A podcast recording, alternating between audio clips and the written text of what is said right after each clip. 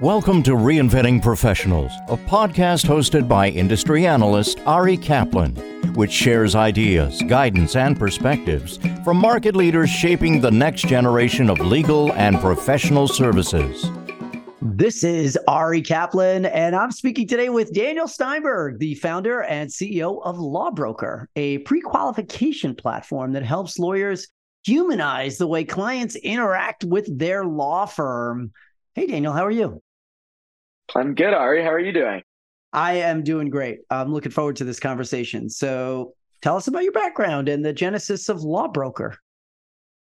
So, a bit about me and the evolution sort of of Lawbroker. My background actually comes from Clio. And for me, growing up, always wanted to be super entrepreneurial. I was very prescriptive in my career to get here and be a strong operator. But at the end of the day, kind of fell into the legal tech sector fell in love with it. I think that unless you're within the legal space and you're a practicing attorney or you're within the legal tech realm, uh, you don't recognize the importance and the relevance that uh, you know legal governs our society. But when you're you're living it and breathing it every single day, there's a lot of uh, things to be passionate and fall in love with while you're doing it. So I ran and managed partnerships at Clio for two plus years. Um, I was working with consulting partners and advisors like yourself, or really anyone that touches a law firm and makes them more operationally efficient. And my worlds collided in my latter half of my time at Clio to the app ecosystem. And I was working with companies as small as Lawbroker all the way to companies as big as Google, Intuit, Microsoft, and so forth. And that's where I sort of spun out Lawbroker from. So I was working with Google on digitizing law firms' online presence.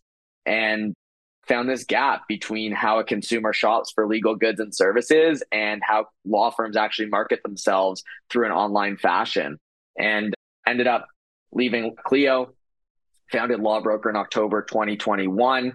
The original genesis of Lawbroker was actually a marketplace. It was a recommendation and matching platform. We took a bit of a different spin and approach than the traditional marketplaces within the legal sector.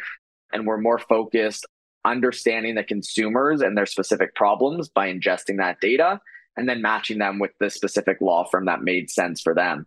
And uh, about 30, sorry, about three months ago or so, we actually shifted our business, whether that because of market conditions or the fact that there's probably 25 plus legal marketplaces now. We shifted to really become a sales and marketing platform for law firms. And the goal is how do you really help law firms convert better through pre-qualified data. And i'm sure we'll get into it in a little bit further but there's this big distinction within the legal space between first conversation to intake. We're trying to slot in between those two factors because intake is super frictional and it really doesn't happen until you're ready to retain the law firm. And that's really the genesis and, and you know how we got here.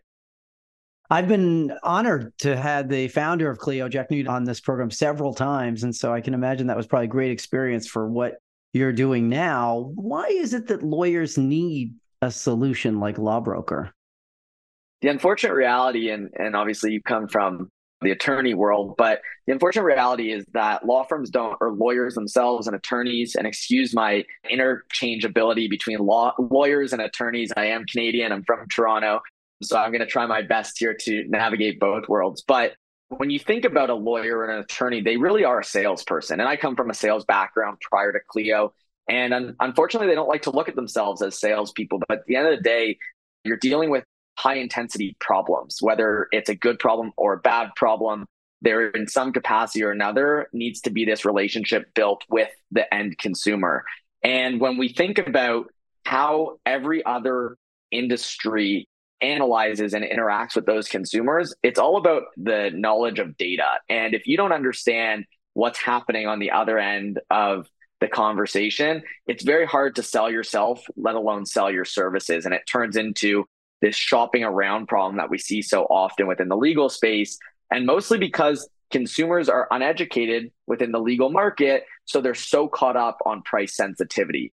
And our job at Lawbroker is if we can provide low friction ways to pre qualify your clients before you pick up the phone, you should have a lot more knowledge on what they need from you so that you can guide them through the legal operations of your firm and talk more about how you strategize and how you support them versus let me ask you the quick and dirty 20 questions, determine if you're a fit for my firm. And then, by the way, here's my price. There's no real true distinction between each law firm if both of them are doing that when a consumer is shopping around. So our job is to provide the knowledge up front so that you're smarter and you can sell against your challenges and pains. What does a platform like Lawbroker indicate about the way that law firms leverage technology to enhance their practices? There's a lot of tools within the legal tech space now. I'm sure you've had a bunch of episodes with other legal tech founders, including Jack, and there's a lot that are trying to pop up to help support law firms or potentially enhance the way that lawyers leverage technology, make themselves more operationally efficient. But really, for us, or building a, a legal tech company and slotting in as an augmentation to a law firm's practice is about supporting how law firms actually implement tools. So there's a big distinction between let's do a data migration, rip something out, and implement something else. Lawyers have a lack of time, they have a lack of time to learn, and you want the learning curve to be really, really, really low. And when we think about how we adopt new technology like Lawbroker, if it's not going to be an operating system, but instead it's going to be a platform that enhances your online presence or adds on an additional service to a platform like Clio, it's really corely focused on how do you make it so simplified that it's super easy to adopt. And that's our goal. Keep it simple. How do you have the low friction, set it and forget it tool that captures data and pumps it into the tools that you already use. And I think that's really important when thinking about how you implement new technologies into a tool. Why are workflows and templates so important in the current climate? Workflows and templates are super important in two different capacities. If we take the lens of the consumer mindset, creating low friction ways for them to interact with your law practice is super important. There's a couple of factors on the consumer side that make people bounce or not want to interact with you. Part of which is, are you providing me something that's super frictional or are you providing me something that mirrors everyday consumer goods and services? So when we think about low friction workflows where you don't have fill forms, but you're actually having conversational type of interactions with one dedicated question at a time or almost more quiz format, it allows for the consumer to interact with you and provide you that knowledge set that you need. On the flip side to that, from the lawyer perspective, templates are so important from creating inefficiencies into operational efficiencies. So when we think about the lack of time or billing further, it's super important to say, how do we provide law firms, lawyers, and so forth templatized solutions that allow the end consumers to interact and adopt accordingly so that there is that lack of learning curve or there's more sort of implementation from a further process perspective so that your firm can focus on something different. Most technologies succeed when you make it really easy for the other person or the person adopting your technology to press a button and let it work on its own. So, where are you seeing resistance to applying technology to different areas of the business of law? The way that technology, especially within the legal space, how it's perceived is I don't want another platform. I don't want another tool. Like, how many more tools do I need? Why can't it be all in one? Why can't my accounting live within this tool? Why can't my marketing live within that tool? And unfortunately, especially coming from a founder mindset, you can't do everything and anything because then you don't do one thing really strongly. So, where we see a lot of resistance is is this platform going to be another tool for my firm that I have to log into, I have to adopt, I need to train my staff on, and so forth? There's a ton of resistance there. So, when we look at it as an extension to a current platform that they're already using, that's where you see the lack of resistance to adopt a piece of technology or be more open minded to adopting that piece of technology. So, then where do you see legal professionals applying more tech this year?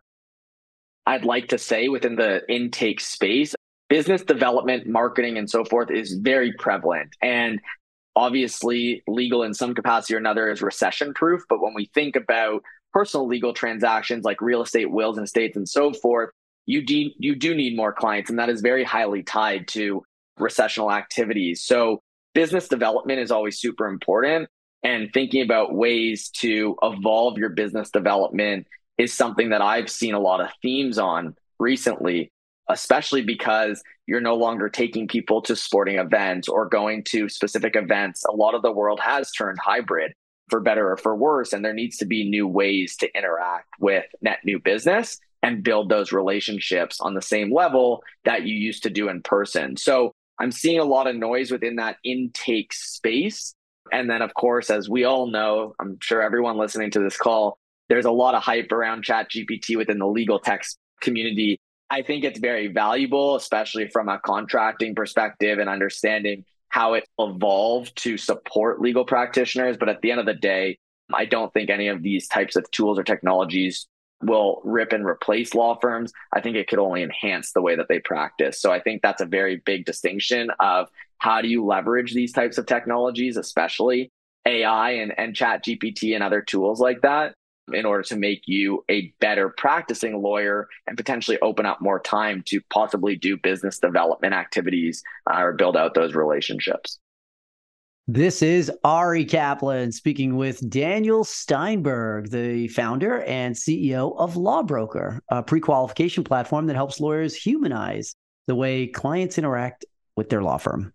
Daniel, thanks so very much. Thanks so much for having me, Ari. Thank you for listening to the Reinventing Professionals podcast.